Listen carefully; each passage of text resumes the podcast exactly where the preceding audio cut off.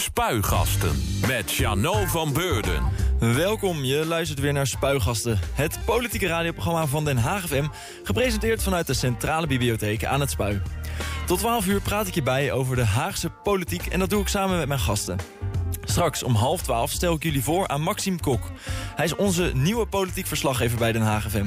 En met hem heb ik het dan ook uiteraard over de ins en outs van de laatste politieke nieuwtjes. Zo gaan we in op de persconferentie van Slop, de te vroege publicatie van D66 en het dwarsliggen van het CDA. Dat straks in Spuigasten, maar ik ga het nu eerst hebben over de, het nieuwe dakloze beleid in de stad. Met Den Haag Geeft Thuis wil de gemeente namelijk een belangrijke stap zetten... in het helpen van mensen die dakloos zijn of dreigen te raken. Ik heb het erover, uh, over de nieuwe aanpak met Janneke Holman, fractievoorzitter van de PvdA. Welkom, goedemorgen. Goedemorgen. En met Hera Butt, raadslid van GroenLinks. Ook welkom. Goedemorgen. Goedemorgen. Ja, we gaan het zo uitgebreid hebben over, de, uh, ja, over het dakloze beleid. Maar ik wil toch nog heel even kort naar waar het op dit moment allemaal om draait. Namelijk de formaties. De, zowel de PvdA als GroenLinks maken namelijk nog goede kans op een plek in de coalitie. Samen met D66, CDA, Partij voor de Dieren en DENK zijn jullie op dit moment uh, in onderhandeling. Ik weet dat jullie daar inhoudelijk niet zo heel veel over mogen zeggen, dus uh, schrik niet. Maar ik was toch even benieuwd van wat voor periode is dit dan voor jullie?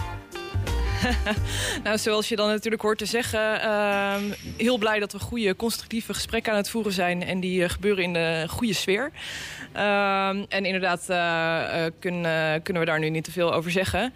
Maar uh, ja, de gesprekken lopen nu. En uh, het is meteen uh, lekker druk in de agenda. Maar ook vooral ontzettend leuk om met elkaar om tafel te gaan... en te kijken uh, wat we voor de stad kunnen doen de komende twee jaar. Ja, want de onderhandelingen zijn inderdaad in volle gang. Ja. Ik kwam nu ook doorgesjeest nog even vanuit de onderhandeling naar hier. Net van het stad uit.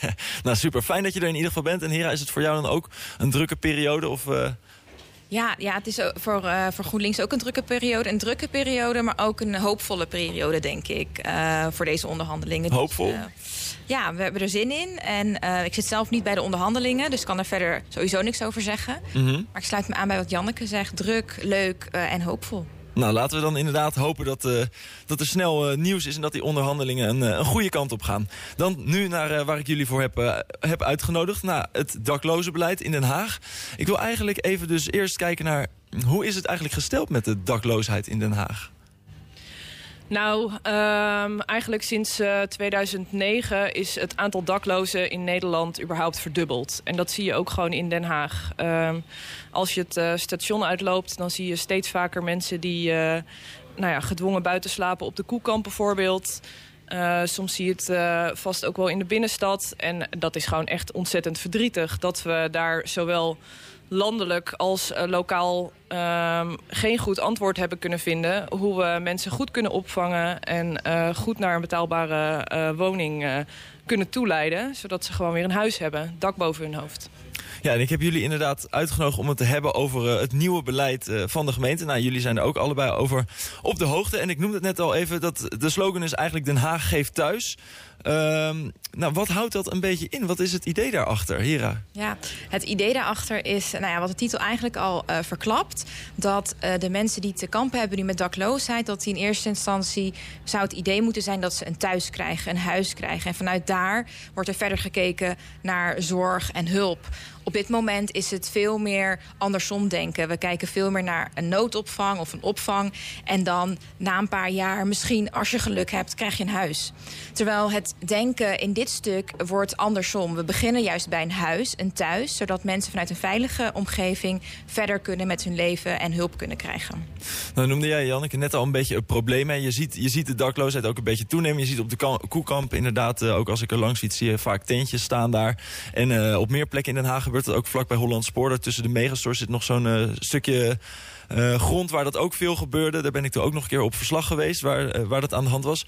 Nou heb ik ook even met Peter Bos gesproken. Uh, nou goed, die is natuurlijk betrokken bij het straatconsulaat. En die zei eigenlijk van, het probleem is eigenlijk nog veel breder dan puur de zichtbare daklozen. Ja, ja, ja, er zijn, uh, dat zijn dan nog de zichtbare uh, dakloze mensen, zoals je die net noemt.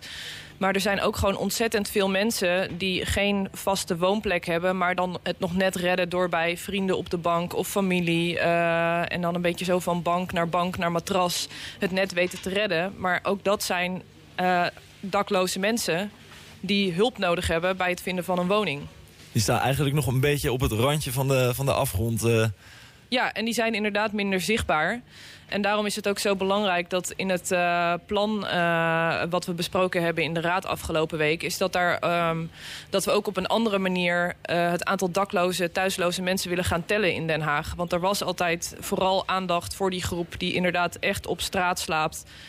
Die was in beeld en dat waren de cijfers waar, we vanuit gingen.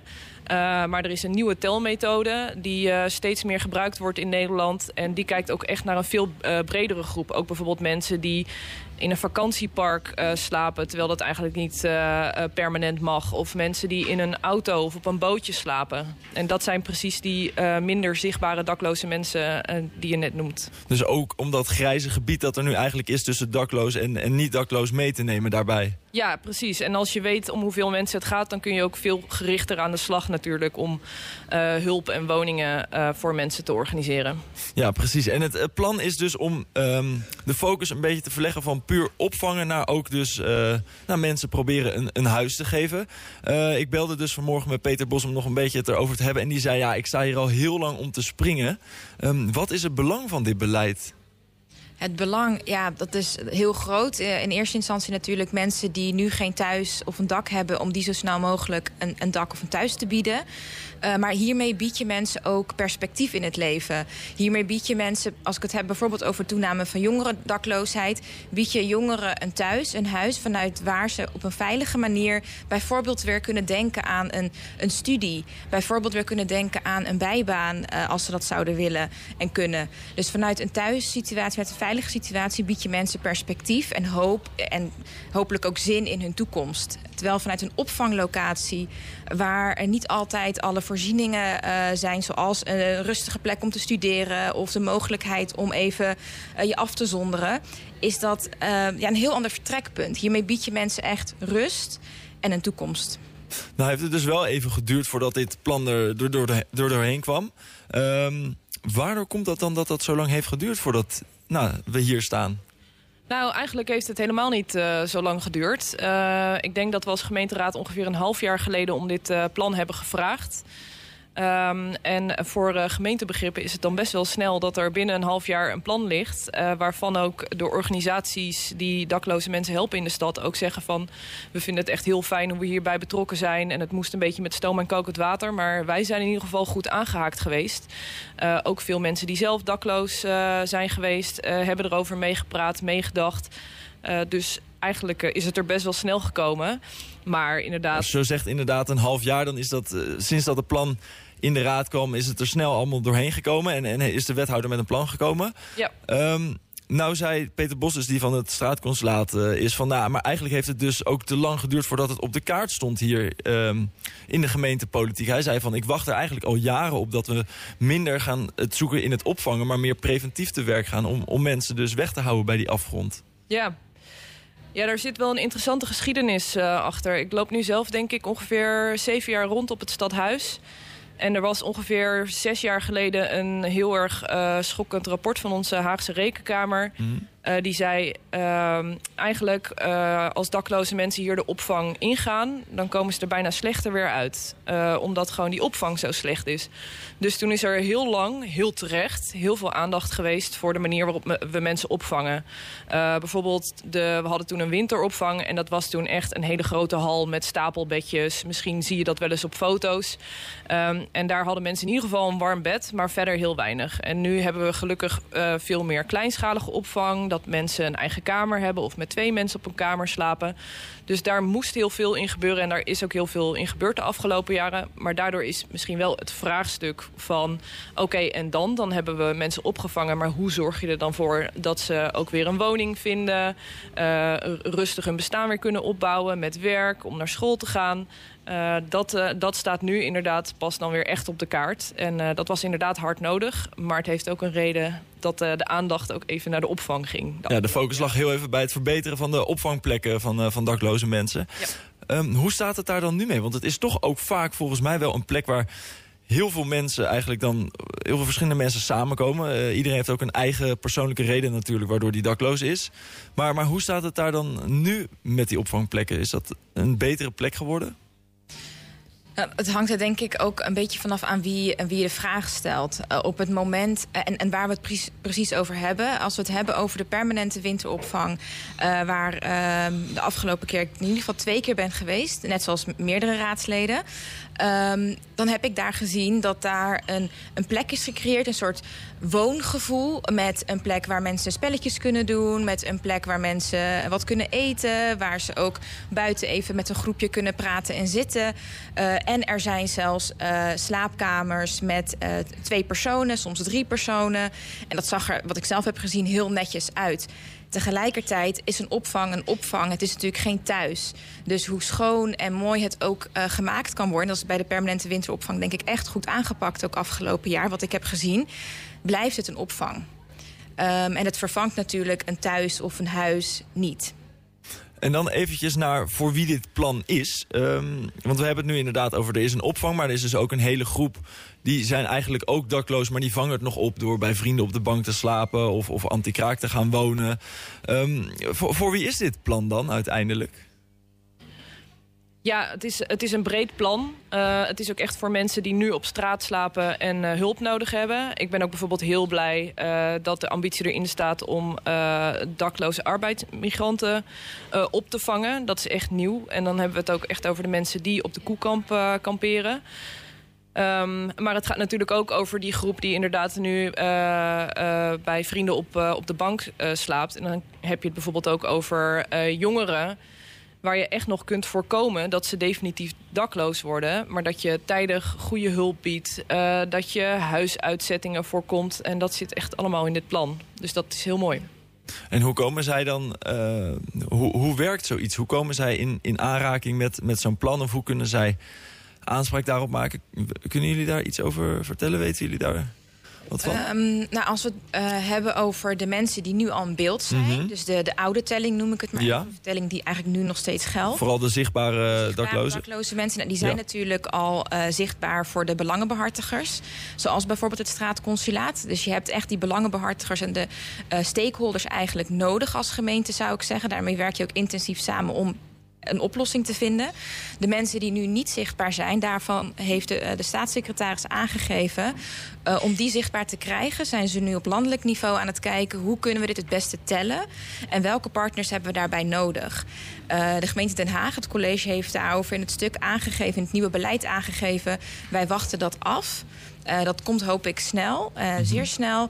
En dan kijken we of wij dat ook op die manier kunnen uh, volgen. Ja, ja, er, zit, er zit ook echt hele... Want dit is inderdaad een belangrijk punt. Maar er zitten ook hele concrete dingen in het plan. Bijvoorbeeld... Um, je kunt nu pas een bijstandsuitkering aanvragen als je 21 bent. En in het plan staat, wij gaan ervoor zorgen dat je al vanaf je 18e een bijstandsuitkering kunt aanvragen als je dat nodig hebt. Dus jongeren die echt in de knel zitten op hun 18e, 19e... en ze komen straks bij de gemeente... die hebben dan straks ineens veel meer rechten en mogelijkheden... dan dat ze hiervoor hadden. Ja. Jullie zijn er als raad dus ook heel actief uh, mee om, om die plannen te beteren, zeg maar. Ja, ja, dat is echt wel de bedoeling. Als raad willen we dat ook echt wel uh, zien. En we hebben ook het college gevraagd van laat het ons zien met voortgangsrapportages. Mm -hmm. Monitor het goed. Laat ons ook weten op basis waarvan uh, wordt gemonitord. Dus de raad zal hier zeker goed meekijken. Want jullie zien ook echt gevallen van, van dus jongeren onder de 21... die ook al in dit soort situaties terechtkomen. Ja, zeker. Uh, ik heb er het afgelopen jaar ook meerdere gesproken. En dat zijn gewoon echt uh, hele schrijnende verhalen. Uh, ik vind ook echt dat er, er is nog wel eens een beeld van dakloze mensen. Een soort van stereotype beeld van dat is een beetje die oude zwerver op een bankje mm. met een biertje. En dat is gewoon echt, echt niet meer zo. Dat zijn echt jongeren die uit een onstabiele thuissituatie komen. Heel veel te maken hebben gehad met jeugdzorg. Uh, 18 worden en dan denken van ik wil, ik wil even niks meer met de overheid te maken hebben. Ik zoek het zelf wel uit. Uh, en dan toch op straat belanden. En daar moet je dan het vertrouwen weer van terugwinnen. Dat ze toch hulp accepteren en uh, zo weer hun leven op de rit kunnen krijgen. En dat zijn, het zijn echt mensen zoals jij en ik. Het kan iedereen overkomen. Uh, er zitten ook, als je het hebt over misschien niet jongeren... maar bijvoorbeeld economisch daklozen noemen we dat dan. Dat zijn gewoon ondernemers. Mensen die, hun, die pech hebben gehad, hun bedrijf zijn kwijtgeraakt... en dan op straat belanden. mensen die in scheiding liggen en waar het dan niet goed meegaat. Uh, En al die, al die verschillende mensen moet je wel passend hulp bieden. En ik zie wel dat dat nu gaat gebeuren. Ja, beeld is eigenlijk wat te eenzijdig geweest. Het is niet meer puur de, de, de dakloze die op straat met een blikje bier ligt, inderdaad. Maar dat gaat veel verder dan dat. Uh, nu is daar dus dit plan voor. Nou vraag ik mij af, dan, dan wil de gemeente wil, um, ja, eigenlijk huisvesting uh, gaan regelen voor, voor die dakloze mensen. Maar waar gaan we dat doen? Want er is natuurlijk ook nog steeds een enorm woningtekort. Er moet elk jaar nog steeds flink bijgebouwd worden. Maar waar moet dat dan gebeuren? Moet dat in uh, containerwoningen aan de rand van de stad? Of hoe moet dat eruit gaan zien? Nou, aan de rand van de stad, uh, wat GroenLinks betreft, niet alleen aan de rand van de stad. Het is natuurlijk uh, belangrijk om, om alle mensen ook een plek te geven, zo, zo goed mogelijk in de maatschappij. Om ze dan weg te stoppen aan de rand van de stad, is natuurlijk niet, uh, denk ik, bevorderlijk voor een, een, goede, een goed werkende samenleving. Um, Tegelijkertijd bij het bouwen van woningen nu er, er, is het zo dat er een, een, deel voor sociale huurwoningen is. Uh, een, de, een, deel voor zorgdoelgroepen. Daar vallen mensen die dakloos zijn ook onder. Um, dat is nu onvoldoende, dat zie je ook. De dakloosheid is er nog steeds. Dus dat betekent ook dat het college wat creatiever zal moeten zijn. Van, kunnen we kijken of we bijvoorbeeld leegstaande panden... leegstaande vastgoed kunnen inzetten. En misschien zelfs kantoorpanden kunnen inzetten. Dat we die ombouwen uh, naar woningen. Of uh, woningen waar verschillende doelgroepen in kunnen ik denk zelf dat het onwenselijk is om mensen met eenzelfde problematiek of met eenzelfde zorgvraag dan maar aan de rand van een stad neer te zetten. Laten we als uh, stad ook kijken hoe we dat creatief kunnen oplossen, zodat die mensen ook echt onderdeel zijn van de samenleving en aan hun toekomst uh, kunnen werken.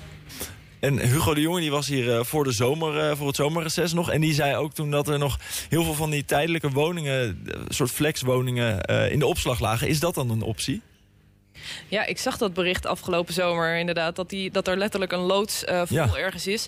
Nou, we hebben ook uh, wel een aantal tijdelijke woningen in Den Haag. Aan de Henri Vaasdreef in uh, Leidsveen, Ipenburg. En dan denk mm. je misschien aan een soort van groezelige containers. Maar dat ziet er het echt zijn best wel houten, houten echt ja, huisjes hout, zijn het inderdaad. Hout woondorpje, heel, ja. heel gezellig, heel groen. Ziet er goed uit.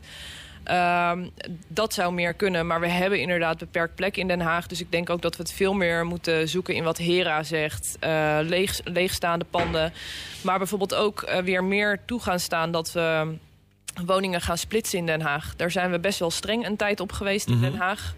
Uh, maar in wijken waar de leefbaarheid niet per se onder druk staat... zou dat veel meer kunnen. Want uiteindelijk als je kijkt naar Den Haag... en bijvoorbeeld de oudere panden... dan heb je soms echt gigantische woningen die ooit gebouwd zijn... met het idee gezin met vier, vijf, zes kinderen. Nou, die gezinnen die zijn er niet zoveel... Uh, ten opzichte van 1900. Uh, dus zo'n woning zou je kunnen splitsen in meerdere kleine woningen... want daar is gewoon ontzettend veel behoefte aan. En moeten we als gemeente ook woningcorporaties die, die dus woningen willen bouwen... moeten we daar ook soepeler in worden of zo? Of meer, van die verzoeken uh, toestaan? Want op dit moment gebeurt dat ook nog niet heel veel. Is natuurlijk ook lastig met alle stikstofregels en alles die erbij zijn. Maar is daar ook nog wat te winnen volgens jullie? Um, ja, de woningcorporaties hebben hier natuurlijk een, een superbelangrijke rol te spelen. Heel veel uh, woningen waar uiteindelijk dakloze mensen terechtkomen... zijn van woningen van woningcorporaties. Mm -hmm. Dus in die zin zou je als uh, gemeente ook moeten kijken... hoe kunnen wij samen met woningcorporaties ervoor zorgen... dat er geschikte woningen komen. Um, ja, en versoepelen van stikstofregels... Ja, dat, daar durf ik eigenlijk niks op uh, te zeggen. Ja, het is inderdaad uh, een heel ingewikkeld vraagstuk. Maar er zijn, er zijn gelukkig wel heel veel plannen. Als je kijkt naar uh, Zuidwest, waar veel nieuwe woningen worden uh, toegevoegd. Als je het hebt over de Binkhorst, waar nu natuurlijk ontzettend veel uh, gebouw, gebouwd gaat worden. Ook sociale huurwoningen. Dan staat er gelukkig veel op de planning. En zijn dat dan ook woningen dus daar in Zuidwest en bij de Binkhorst... waar um, nou, dit plan dus ook eigenlijk mee te maken krijgt? Dus, dus dat daar woningen tussen zitten die bijvoorbeeld naar op dit moment dakloze mensen zouden kunnen gaan? Ja, ja wat GroenLinks betreft wel, ja. Zeker, zou kunnen. Maar we moeten ook vooral echt naar de hele stad kijken. Want je ziet uh, de afgelopen jaren toch ook wel dat... Uh, uh, dakloze mensen die um, natuurlijk nadat ze hulp hebben gehad... klaar zijn om een nieuwe start te maken... dat ze toch terechtkomen in wijken waar heel veel aan de hand is. zoals Moerwijk, en ik zou ook graag zien dat uh, nou, wijken waar het nu best wel goed gaat... dat ook juist daar uh, wat meer mensen gaan wonen. En uh, zo ook echt opgenomen worden in de samenleving. Nou, ik denk dat het plan op papier er in ieder geval is. Wat heel mooi is, uh, dat, dat er nu ook meer bewustwording is voor die bredere groep dakloze mensen die er is. En, en ook wat meer preventief aanpakken in plaats van alleen maar het proberen problemen een beetje aan te pakken door, door um, dakloze mensen op te vangen. Maar volgens mij is het dus wel nog een grote stap, maar ook met de gemeenteraad en, en met de gemeente te kijken naar waar zijn dan daadwerkelijk die plekken om uh, mensen op te vangen, onder andere om plekken te vinden bedoel je? Ja, uh, waar nou, we het net over hadden, die woningen, van waar moeten die komen? Dat is dus nog niet helemaal duidelijk. Of, of moet dat dan gebeuren op de plekken in Zuidwest of in Moerwijk? Maar zeker. daar is het natuurlijk ook al redelijk vol. Nee, zeker. Die plekken die komen er wel. Kijk, het gaat natuurlijk nooit zo snel als we met z'n allen hopen. Niet zo snel uh, als het plan in een half jaar? nee, dat, uh, maar we, we, hebben bijvoorbeeld al een paar jaar het uh, doorbraakplan... wat precies hiervoor bedoeld is. Woningen vinden voor niet alleen dakloze mensen... maar ook mensen met een verblijfstatus mensen met een zorgbehoefte. Uh, en daar rollen echt steeds meer concrete locaties uit... waar gebouwd gaat worden of waar een, een pand uh, uh, gebruikt wordt... voor de opvang van deze groepen. Denk bijvoorbeeld aan het Willem Dreeshuis in Duinoord. dat is net Duinoord, denk, denk ik. daar zijn een tijd hebben mensen kunnen wonen. En dat zijn gewoon super concrete projecten die gelukkig van de grond komen. En wanneer, naar wanneer kijken we dan ongeveer? Is dat dan dat er af en toe komt er tussendoor natuurlijk iets... maar naar wanneer kijken we? Wanneer zijn die woningen dan beschikbaar? Nou, ik denk bij... Um alle projecten die we nu hebben in Den Haag... zou naar deze doelgroep ook gekeken moeten worden. In hoeverre kunnen we voor deze doelgroep ook woningen creëren... bij alle nieuwe woon, uh, woningbouwprojecten. Dus het is niet zo dat we nu kunnen mhm. zeggen... nou, om uh, over 2,5 jaar uh, zijn alle dakloze mensen voorzien van een woning. Natuurlijk het liefst morgen al, vandaag al, gisteren al. maar het is ook een manier van denken vanuit... Um, de woningen die nog gebouwd worden... dat deze mensen ook meegenomen worden. En ja, uiteindelijk meer meegenomen moeten worden dan nu het geval is. Want nu neemt de dakloosheid nog toe. Dus het moet veel intensiever. En uh, dat betekent dat we dat bij alle woningbouwprojecten moeten doen. En dat moet dus gebeuren. Is dat iets wat jullie meemaken in de gemeenteraad... waar ook steeds meer bewustwording voor is? Dat, dat iedereen, als er dus zo'n project komt, ook zegt van... hé, hey, denk ook aan, aan dus de dakloze mensen? Ja, nou ja, onze partijen sowieso natuurlijk. Ja. Die, eh, die, die hoor je daar natuurlijk ook over. Maar ik kan niet zeggen dat dat bij alle partijen even hard uh, gezegd wordt. Natuurlijk niet. Uh, maar vanuit uh, onze partijen wel. Ja. Nou, iets waar jullie in ieder geval de komende periode dus uh, je hart voor zullen blijven maken. Janneke Holman van de PvdA, dankjewel. En Hera Butte van GroenLinks, ook dankjewel. bedankt voor jullie komst. Succes met de onderhandelingen en hopelijk uh, tot, uh, tot een volgende keer. Blijf luisteren, want we gaan uh, straks na de muziek praten met politiek verslaggever Maxime Kok over de laatste ins en outs van het politieke nieuws. Tot zo. Yes, we zijn alweer aanbeland bij de tweede helft van de uitzending. Aangeschoven is Maxime Kok, onze eigen enige echte politiek verslaggever. Welkom, fijn dat je er bent. Een hele goede morgen. Goedemorgen. Ja, met jou ga ik het hebben over de ins en outs van het uh, laatste politieke nieuws. Zo gaan we in op de persconferentie van Slop van deze week. Uh, de te vroege publicatie van D66 en het dwarsliggen van het CDA. Genoeg te bespreken uh, in ieder geval. Maar Maxime, even eerst naar jou, want dit is je eerste keer bij, bij Spuigasten. Ja, dat klopt inderdaad, ja. En je bent uh, ook nog niet heel lang begonnen hier als uh, politiek verslaggever bij Den Haag. En bevalt het een beetje?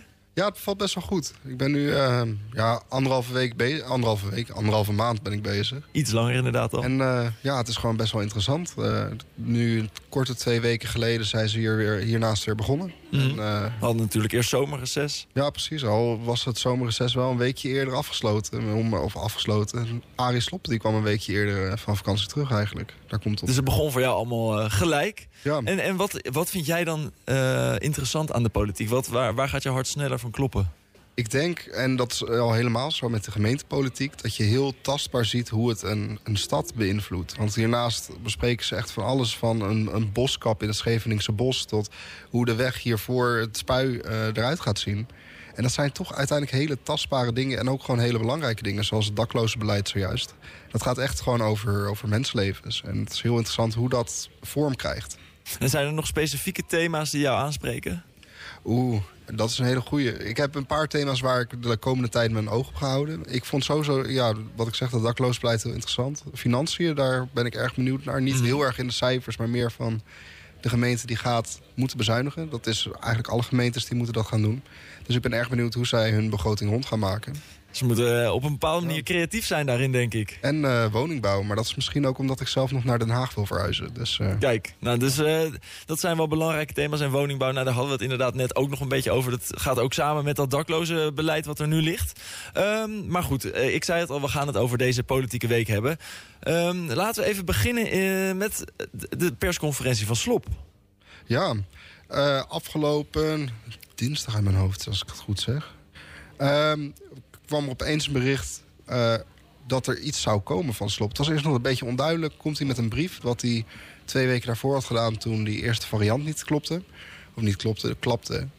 Um, of dat er echt een persconferentie kwam. En toen ben ik ook nog twee minuten voordat mijn trein wegreed naar huis toe... wanneer ik dacht van, oh, het zal waarschijnlijk een brief worden... ben ik toch nog uitgestapt, want toen bleek toch dat er wel een persmoment kwam... En dat was toch best spannend, ja. Dat was een goede keuze om uit te stappen. Ja, dat zeker, ja. En toen ben jij naar die persconferentie toegegaan? Ja, ik uh, ben erbij geweest. Uh, ik, ben er, ik heb er echt wel een uur of twee daarvoor al gezeten. En dan ook maar goed ook, want uh, ja, toen kwam dat nieuws inderdaad van D66 al wat vroeger. Ja, inderdaad. Want ja. dat was inderdaad ook een punt wat ik net noemde. D66 die kwam eigenlijk iets te vroeg met hun bericht naar buiten. Vertel, wat, wat gebeurde er en wat dacht je toen je dat zag? Nou, het was wel. Het ging al een beetje rond dat er waarschijnlijk inderdaad wel wat persberichten zouden komen hier en daar. En ja, drie kwartier van tevoren, om een uurtje of vier, kwam inderdaad op de D66-website een mooi persbericht dat ze met z'n allen gingen praten met die groep die er nu ligt. Die zes partijen van inderdaad D66, GroenLinks, de PvdA, CDA, Partij voor de Dieren en Denk. Ja, en dat was voor ons journalisten natuurlijk ideaal, want dan kunnen we alvast gaan, uh, gaan typen. Maar als je daarna, ja, vijf of tien minuten daarna je pagina ververst... toen was hij opeens weg. Ik denk dat er iemand uh, een beetje te vroeg is geweest. Iemand heeft hem toch weggehaald en jij ja. door, uh, doorgetikt. Ja, we hadden gelukkig... Uh, ik had hem zelf per ongeluk al ververst. Maar iemand anders nog niet. En toen hebben we die andere webpagina gewoon opgeslagen. Mm -hmm. Zodat je gewoon ja, eigenlijk een pdfje hebt van hoe de webpagina eruit ziet. En dan kan je hem ook niet meer kwijtraken. Dat is toch altijd wel een pluspuntje als journalist. dat was een, ja. een, gelukje bij een ongeluk, inderdaad. En uh, nou goed, nu ligt daar dus uh, de nieuwe optie... met D66, GroenLinks, PvdA, CDA, Partij voor Dieren en Denk. Ik noemde het net al eventjes. Uh, Slop is daar meegekomen, de onderhandelingen zijn nu bezig. Ook dat vertelde Janneke net. Hoe kijk jij daarnaar? Ik zie, ik zie er best wel veel mogelijkheden in. Want in tegenstelling tot die eerste variant... Uh, is de, liggen deze partijen toch iets dichter bij elkaar. Mm -hmm. De eerste variant was heel breed. Daarom werd ook vaak een regenboogcoalitie genoemd. Je had zowel de VVD als de SP in één coalitie. Ja, dat, dat ligt toch politiek best wel uit elkaar. Deze politieke partijen liggen toch best wel een stukje wat dichter... ja, gewoon wat dichter bij elkaar. Het zijn veel centrum... Uh, ja, centrum-links. Centrum-links partijen. Uh, alleen het CDA ligt er dan iets rechts ervan. Maar voor de rest uh, denk ik dat ze elkaar best wel goed kunnen vinden hierin. Nou is wel de grote vraag ook nog eigenlijk... dat liet Slop nog niet echt duidelijk blijken... komt er nou een geheel nieuw coalitieakkoord dan? Of, of gaan ze toch door met wat er al, al was? Want er zitten natuurlijk nog best wel partijen in... die ook bij de vorige coalitie zaten. En er is toen ook heel lang onderhandeld om eruit te komen. Heb jij daar al wat meer over gehoord? Of wat, wat verwacht jij dat er gebeurt? Ja, Slop die wou er inderdaad nog niet heel veel over kwijt. Maar als je kijkt naar inderdaad wat de mensen de afgelopen weken wouden... dan kan er wel een, uh, een, redelijk idee komen. Het ding is, partijen zoals uh, Partij voor de Dieren en Denk... die willen graag wel een beetje een open toetreding. Die willen niet dat ze een eigen handtekening zetten onder het oude coalitieakkoord... en dat ze dan gewoon ja, eigenlijk een vervanging van de VVD zijn. Maar andere partijen zoals PvdA, die zijn er eigenlijk best wel open over. Die zeggen van, ja, we zien gewoon ruimte om te onderhandelen. Dus ik denk wat ze gaan doen, uh, is het oude coalitieakkoord pakken... die mee doorlopen en er zullen heel wat punten in staan die ze waarschijnlijk wel willen behouden. Maar er zullen ook een paar punten zijn die ze gaan aanpassen. Ja. En dus inderdaad eigenlijk dat een beetje als, uh, als beginpunt nemen. Met elkaar daarover praten, verwacht jij. En, en dan een deel aanpassen en dan de krabbeltjes eronder. Ja, daar komt het eigenlijk om neer. Dat Klinkt heel ze, simpel zo.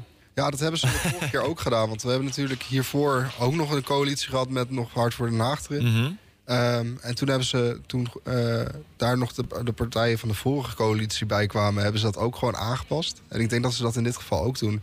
Er ligt natuurlijk best wel een redelijk uh, coalitieakkoord. Heel veel partijen van die coalitie zitten nog in. Dus ik denk dat ze gewoon kijken wat ze eraan willen veranderen. En voor de rest uh, de dingen die ze mooi vinden laten staan. Dan kunnen ze ook gewoon weer lekker door. Want ze zitten natuurlijk ook al even in, in een functie, de wethouders ook. Die kunnen dan gewoon lekker aan de slag. En is dit dan ook een variant die goed is voor de stad? Is dit iets wat we nodig hebben. Want natuurlijk is het al heel lang de vraag van wat gaat er nou gebeuren. De grootste partij Hart voor Den Haag zit er niet bij. Moet hij er nou wel of niet bij? Nou, dat is nou inmiddels wel vaak bekeken. En het lijkt er nu op dat ze er toch niet bij komen. Maar de VVD die in de coalitie zat, die gaat er nu waarschijnlijk dan dus ook uitvallen. Um, is dit dan een, een, coalitie waar we als stap blij mee mogen zijn als dat zo rond zou komen? Ik denk als zij deze, de, deze regeerperiode uh, tot en met 20, wat is het, 2026 geloof ik, 27. Als we dat kunnen uitzitten, dat dat goed is voor de stad. Ik denk dat de stad op het moment gewoon een beetje stabiliteit nodig heeft in het gemeentebestuur. En ja, voor de rest, qua politieke kleur is het natuurlijk altijd een eigen invulling. Ja, dat is een eigen invulling. En de Hart voor Den Haag stemmer die zal nog steeds balen dat Hart voor Den Haag er dan niet bij zit. Maar de stad heeft vooral, zeg jij, behoefte aan, aan uh, iemand die de regie pakt. Ja, en gewoon een beetje stabiliteit. Dat ze niet over uh, een aantal maanden weer in, het, uh, in een nieuw coalitieakkoord gegooid moeten worden... omdat deze huidige coalitie dan weer klapt of zo. Ze moeten eigenlijk gewoon een coalitie hebben die gewoon, ja, gewoon doorzet, vasthoudt... en zijn plannen probeert uit te werken. En wat zijn uh, de wat, hoor jij een beetje uit de hoeken van de VVD? Die zijn natuurlijk uh, begonnen met het laten klappen van het college door eruit te stappen. Vorige week was Lotte van Basten-Batenburg hier te gast en die zei van... nou goed, we hebben dat ook gedaan met het bewustzijn dat het dan kan... dat we niet terug in de coalitie zouden komen. Maar hoor jij meerdere geruchten binnen de VVD dat ze toch wel een beetje balen? Of zijn ze er echt mee akkoord als dat zou gebeuren? Nou, van wat ik er inderdaad van, van lees, online ook, uh, heb ik wel het idee dat ze er wel een beetje van balen. En er ook, uh, ja, ook gewoon nog wel een beetje kwalijk nemen dat uh, er nu een variant ligt waar zij niet in zitten. En ze wijzen er toch ook wel heel erg op, op de, op de financiën. De, wat ik eerder zei, de gemeente die loopt toch wel tegen een begrotingstekort aan. Mm -hmm. En ja, de VVD is natuurlijk eerder voor daarin ja, gewoon een beetje op de kosten gaan snijden. Maar die zien met wat meer linkse partijen ook wel een lastenverzwaring aankomen. En daar, uh, ik denk dat ze daar zich nog een beetje... Die wat minder in de kosten willen snijden? Ja, die willen juist meer de inkomsten wat omhoog krikken... in plaats van uitgaven wat naar beneden brengen. En waar zoeken zij dat dan? Want de parkeerkosten zijn natuurlijk afgelopen periode al omhoog gegaan. En worden dat dan, uh, waar, waar, willen die partijen dat zoeken? Of dat, dat ja, dat is nog helemaal... Dat is de grote vraag. Ja, dat, uh, het is nog heel, eigenlijk ook een hele algemene uitspraak. Want het is gewoon, ja, links die wil dan bijvoorbeeld meer belasting, rechts minder. Dat, daar komt het een beetje op neer. Uh, maar ja, je kan natuurlijk op heel veel posten kan je uh, de belasting misschien nog iets omhoog gooien. Ja. Nou zit er tussen deze variant nog één partij die wat meer naar rechts ligt. Dat is het CDA. Hoe kijken zij hier dan naar? Ja, die maakt zich juist een klein beetje zorgen juist om dit punt. Dat is ook waarom er voorafgaat aan het gesprek van Slop nog een beetje hommeles was. Het AD die kwam met een artikel dat het CDA inderdaad moeilijk deed. En dat geldt over die, die mogelijke lastenverzwaring. Het CDA is natuurlijk iets meer centrumrechts. En ziet dat toch, uh, ja, toch iets minder uh, graag. Want wat, hoe gingen zij daar dan een beetje voor liggen? Of wat, wat gebeurde daar dan? Nou, je zag het eigenlijk al aankomen na de allereerste gesprekken van Slop. Toen hij kwam met deze twee varianten, die eerste en die tweede... Toen zijn er ook heel alle brieven met alle partijen eruit gekomen. En CDA heeft toen ook gezegd dat zij een mogelijkheid met Partij van de Dieren en Denk niet ondenkbaar, maar wel heel ingewikkeld te vinden. En dat komt inderdaad voornamelijk op dat punt dat zij dan eigenlijk zichzelf misschien een beetje gaan zien als de rechtse partij in de coalitie. Terwijl CDA is niet enorm rechts, een beetje centrumrechts. Maar met, een met heel veel wat meer centrum, centrum-linkse partijen, linkse partijen krijg je toch dat je dan ja, als enige partij misschien iets, minder, iets meer moeite hebt met bijvoorbeeld een lastenverzwaring. En is dat dan ook iets van imago waar ze dan bang voor zijn dat zij rechter overkomen straks dan dat ze misschien zijn? Of wat is dat dan? Ja, of misschien, uh, of misschien zelfs juist andersom. Dat ze misschien juist iets linkser overkomen. Dat ze zijn dat dat dan minder goed valt bij de kiezers. Ja. En wat verwacht jij daar dan van? Is dat iets wat een flinke hobbel voor hun is in de weg? Of nou, daar kunnen ze ook een beetje in meebewegen... en dan kunnen de zes partijen zo door onderhandelen? Ik denk dat ze daar wel, uh, wel een beetje in meekomen. Uh, toen ik Kevin sprak na het uh, verslag van Slop... toen, zei hij, toen heb ik ook nog gevraagd van... oké, maar hoe, hoe zit dat? Zijn jullie er nu uit? En toen zei hij, nou, we, gaan niet meepraten... als we geen toekomst erin zien. Dus ik denk dat ze daar wel mogelijk een, een, toekomst zien. En het wordt natuurlijk ook nog kijken hoe ze die begroting gaan aanpakken. Want ja, eigenlijk alle gemeenten in Nederland die hebben hier problemen mee. Dus misschien gaan ze ook nog wel bij het Rijk aankloppen voor iets meer geld. Klop, klop. Ja. en dan uh, een beetje, be beetje extra geld erbij. Ja, dus eigenlijk gaan we de komende periode dat uh, in de gaten houden. Die onderhandelingen, kijken of, uh, of ze eruit komen. Ja, het zal waarschijnlijk ja, pak een beetje een, een, maandje of twee duren. Het ligt eraan hoeveel ze willen, willen bijspijkeren uit het oude akkoord. En hoe goed de gesprekken gaan eigenlijk. En dan kan het zomaar zijn dat we nieuwe wethouders hebben... en ook van partijen die die eerder nog niet hebben gehad. Ik durf wel optimistisch te zeggen dat voor de Tweede Kamerverkiezingen... we wel rond zijn en de nieuwe wethouders geïnstalleerd hebben. Nou, Maxime, dat gaan we in de gaten houden. Jij gaat dat in de gaten houden. En uh, schuif gezellig nog een keer aan om het daarover te hebben als er ontwikkelingen zijn. Um, dan gaan we zo weer heel even naar de muziek. Blijf luisteren, want Marcel Verrek heeft ook nog wat voor ons in petto. Kleine, kleine sneaky. Hij is er niet bij, maar er komt nog wat aan. Dus uh, even naar de muziek. Maxime, dankjewel. En uh, we houden de politiek nauw in de gaten. Dit is Den Haag FM. 100% Haags. Ja, ik verklapte het net eigenlijk al. Normaal is uh, dit het moment dat uh, Marcel Vrek bij mij aanschuift in de studio. Die komt dan uh, netjes bij mij aan de desk staan. Zijn prachtige column mee. Maar ook hij heeft wel eens een andere planning op de zaterdag. Dus vandaar geen column vandaag van Marcel. Maar hij heeft wel wat anders voor ons in petto. Dus laten we daar lekker naar luisteren. Want hij heeft wat, wat voor ons voorbereid. Ja, wij zitten hier uh, uh, straks bij Straatwijs. Uh, zijn wij op hoog bezoek, hè, Theo? Heel hoog, ja. hoger kan bijna niet, hè? In Den Haag zijn we. Negende maar... verdieping is ja. het. maar we zitten bij een hoog persoon. En dat is Ivar Lingen. Uh, die kent u misschien wel. Uh, hij toekomstig minister-president. Toekomstig minister-president, waarschijnlijk. Nou, ja. Dat hoop ik niet trouwens. nou, het zou goed kunnen. In ieder geval, uh, hij vertelt ons over ja, zijn buurt. Hij woont op het Muzehof, het nieuwe gedeelte van Den Haag. Muzeplein. Of Ja, wou ik net zeggen. Ja, nee, ik zat al in het hof. Ik zat al meteen een koninklijke functie voor hem uh, ja. te, te, bedenken. Dat straks dadelijk in, uh, in Straatwijs na deze uitzending. Uh, zelf ben ik niet aanwezig vandaag omdat ik een familieweekend heb. Maar ik wil jullie toch niet helemaal alleen laten. Dus het is geen column. Maar ik wil tot slot toch nog wel even een, een klein gedichtje voorlezen over onze schitterende stad. Want daar gaat het ja, terwijl hier verderop... er wordt, uh, wordt hier geboord aan de stad. Dat is helemaal geen probleem. Misschien heeft u het niet gehoord. Maar ik lees tenslotte even het gedicht voor. En luister dadelijk naar, uh, naar uh, Straatwijs. Om 12 uur.